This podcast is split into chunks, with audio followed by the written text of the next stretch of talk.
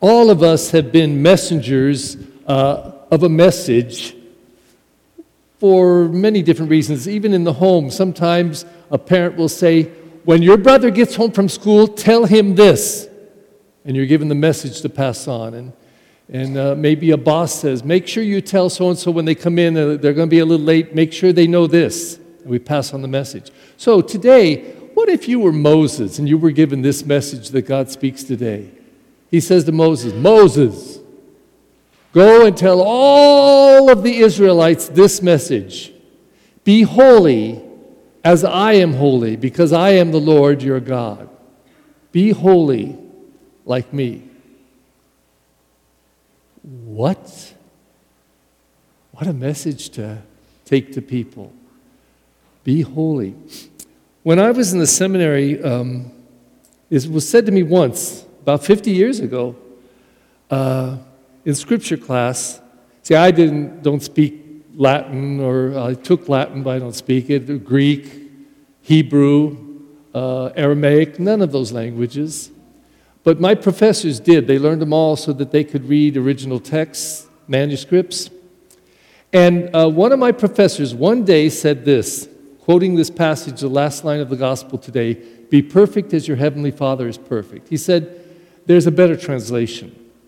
Now, right now, if you go on to usccb.org, I always tell you to do that. Or better yet, if you go on to BibleGateway.com, uh, you can put in that passage, Be perfect uh, as the heavenly, your heavenly Father is perfect.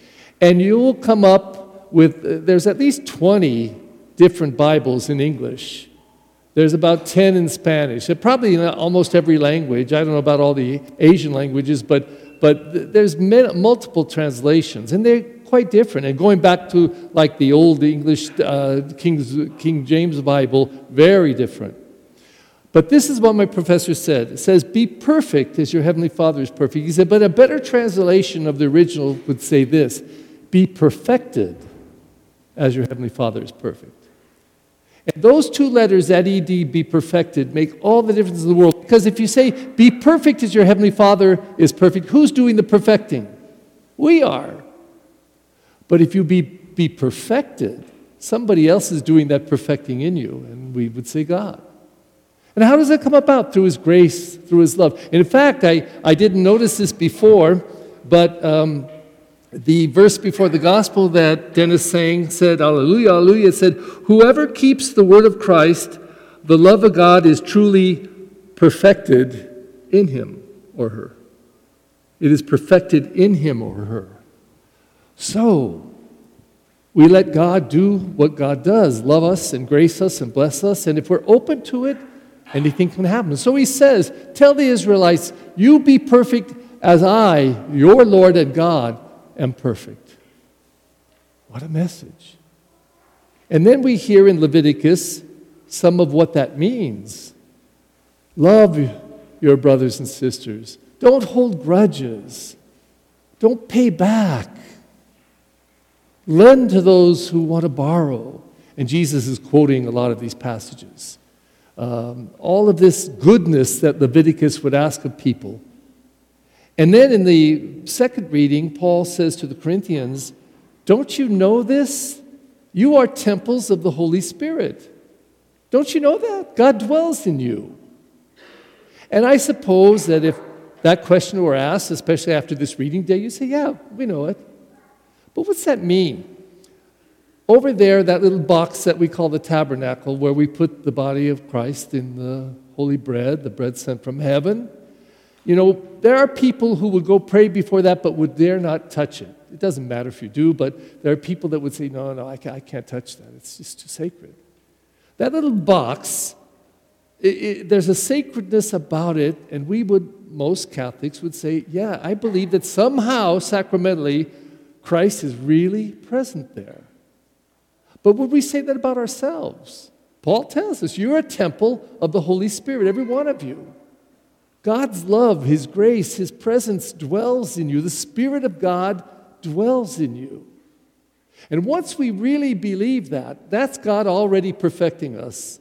If we really believe we're sacred, if we really believe each other is sacred, then all the other stuff follows. So Jesus begins to quote Leviticus and says, You've heard it said, you know, you shall love your brother and hate your enemy. What I say, what I say to you is, you should love your enemies. Bless those who persecute you. Pray for those who hate you. What? This is not minimalism, this is maximalism. You know, the law by its nature, I think, generally speaking, is minimal. For example, when it says, don't, do not kill, duh. I mean, doesn't everybody know that pretty much? I know not everybody does it. There's a lot of murder goes on in the world, and, and then, of course, murderous wars where we kill thousands, if not millions of people. But, but most people instinctively know it's wrong to kill. So Jesus says, if you don't kill your brother, uh, you know, are you to be praised for that? Even pagans do that, non believers do that. But Jesus says, I tell you, go further. Let God perfect you. And Jesus' reasoning is made clear. He said, We're supposed to be like God, like it said in Leviticus in the first reading. God, who is good. And he says, Doesn't God give his sunlight to the good and bad? So today, you're my bad people, okay? You're the sinners. You're awful. Oh my God. An example, an example, okay? And here's all the good little saints over here. And God puts out his sunshine on everybody, the same. He doesn't say to the good people, I'll give you 100%. Uh, you guys can get about 23% today. That's all you deserve. He gives his sunlight to everybody, he gives his rain to everybody. God is love. Now, I know some of you, I know some of you believe that God's up there counting your sins today and he's just waiting to punish you. And when you die, get ready because you got to do some serious time to make up for all that. I don't believe that. I, if you believe it, believe it. Don't introduce me to your God, okay? Because my God is not that. God is love. That's what John tells us. And I believe it. And God doesn't turn, God's not like us. He doesn't turn his uh, love on and off, on and off, depending on how good we are. Uh, we've been reading for two weeks every day the story of Noah and the ark. Oh, oh, I wish that I wish that had never been included in the Bible because I think people really mix it up. They take it seriously, literally. Now, there's no man alive who could build an ark big enough to house all that he supposedly housed two of every animal, and in some cases, seven, depending on the animal and its importance, and then his family, and food for everybody. Uh, build an ark with his, his nails and hammer, whatever, in seven days. Come on, get real. Impossible. With the best of tools, you couldn't do it. And then what's this? Two of every animal, seven of some. Um, animals eat each other, they attack each other. Uh, they attack man and woman. So, what's he going to do? Cages for? Oh, it just doesn't make any sense. This is absurdity to the max. And then food for all of them. Oh, and then what about the ones that eat animals? Uh, uh, you know, you eat the two that, that God said put in there to, to, so I can recreate them again, and, but they're going to get eaten unless all of them turn off their appetite. And then how long are they in that ark? For 40 days and 40 nights? Hate to be so crude, but they got to go poo poo and pee pee, don't they? Everybody does. So isn't that a case for diphtheria or some other disease? It's just impossible. It's an impossible, ridiculous story unless you see what it's all about. It's about God cleansing the world of sin renewing, purifying, washing away the stuff that makes us ugly. That's what the story's about. And it's a very visual story. In fact, uh, as a kid in Catholic school, we had Bible story books. And I remember the, the picture of Noah and the ark with all the animals and the giraffe sticking out over here and a lion over here with its mane. It's a very visual story, and, and surely it captivated. But the point of the story is what God is doing. He's perfecting and cleansing. And I'm sorry, but I, I, I wished it hadn't been written because in it, God decides, He makes a decision. I'm killing every human being on the earth except for Noah and his family. Wow. And then I'm going to kill all the innocent animals because they're just animals. They don't know what they're doing. I've got to kill them all. Save only two of each one and seven of some. That's a weird God. That's a weird God. I can't believe in that God. But I do believe that no matter what we do, our God loves us.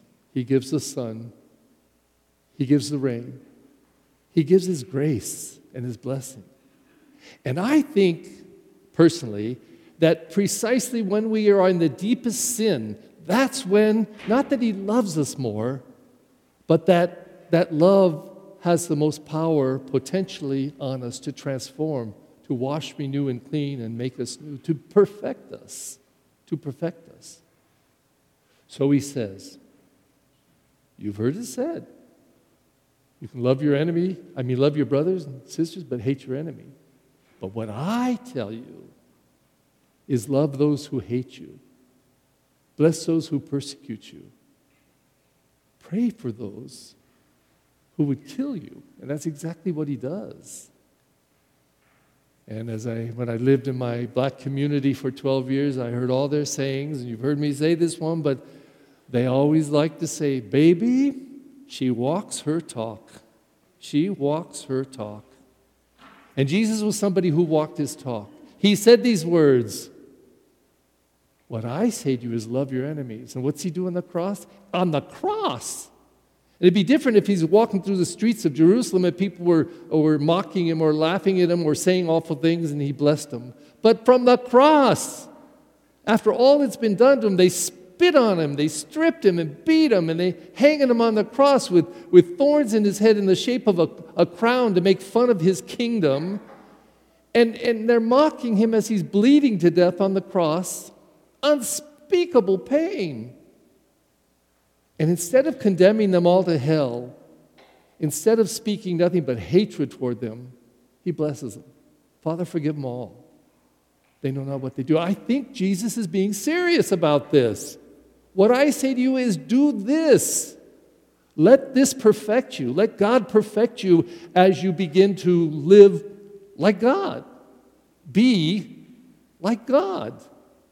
Sharing the goodness of the goodness of God. Do it. Let that happen to you. But I think there's still more. And I think that Jesus um, gives us a reason to be selfish in a good way.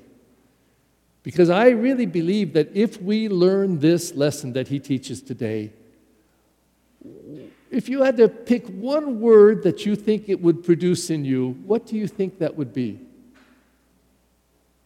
Hello? What would that affect in you or cause you to feel, you think, if you, if you could do that? Love even those who hate you, bless those who hate you. One word. Anybody? I'll help you out. It starts with a P. Peace! Peace! Don't you think so? So I'm driving down the street today, and by the way, I hope you're all driving more carefully than ever. Don't trust those darn signals out there. Red doesn't mean red for some people. And almost every week I read of somebody gets killed. The whole family's killed because some idiot drives 80 miles in a 35 and goes through a red light. They're on something or they're off something. I don't know. So uh, you watch every signal you go through. You got to drive defensively because there's cuckoo people out there, totally cuckoo. Drive defensively. But if sometime today you're driving and you make a little tiny error and then somebody extends the longest finger on the hand to you, okay? I'll leave it at that. And it's glaring you in the face, the temptation is to respond the same. The temptation is to let it bother you. The temptation is to get angry and maybe honk or say an unpleasant word. But Jesus say, why don't you bless the person? Why don't you bless them? Why don't you send a little grace and love through you to them? Maybe it won't reach them, but you'll feel better. You'll feel better. You'll feel more peaceful inside than if you allow them to take away your peace and make you angry. Let yourself become angry. On the one level, he'd say, repeating the words of Leviticus, Be holy, because I, the Lord your God, am holy. You be holy. But I think he would say also, Be holy, be good, because when you do it, not only will you be doing good, but you'll be finding peace.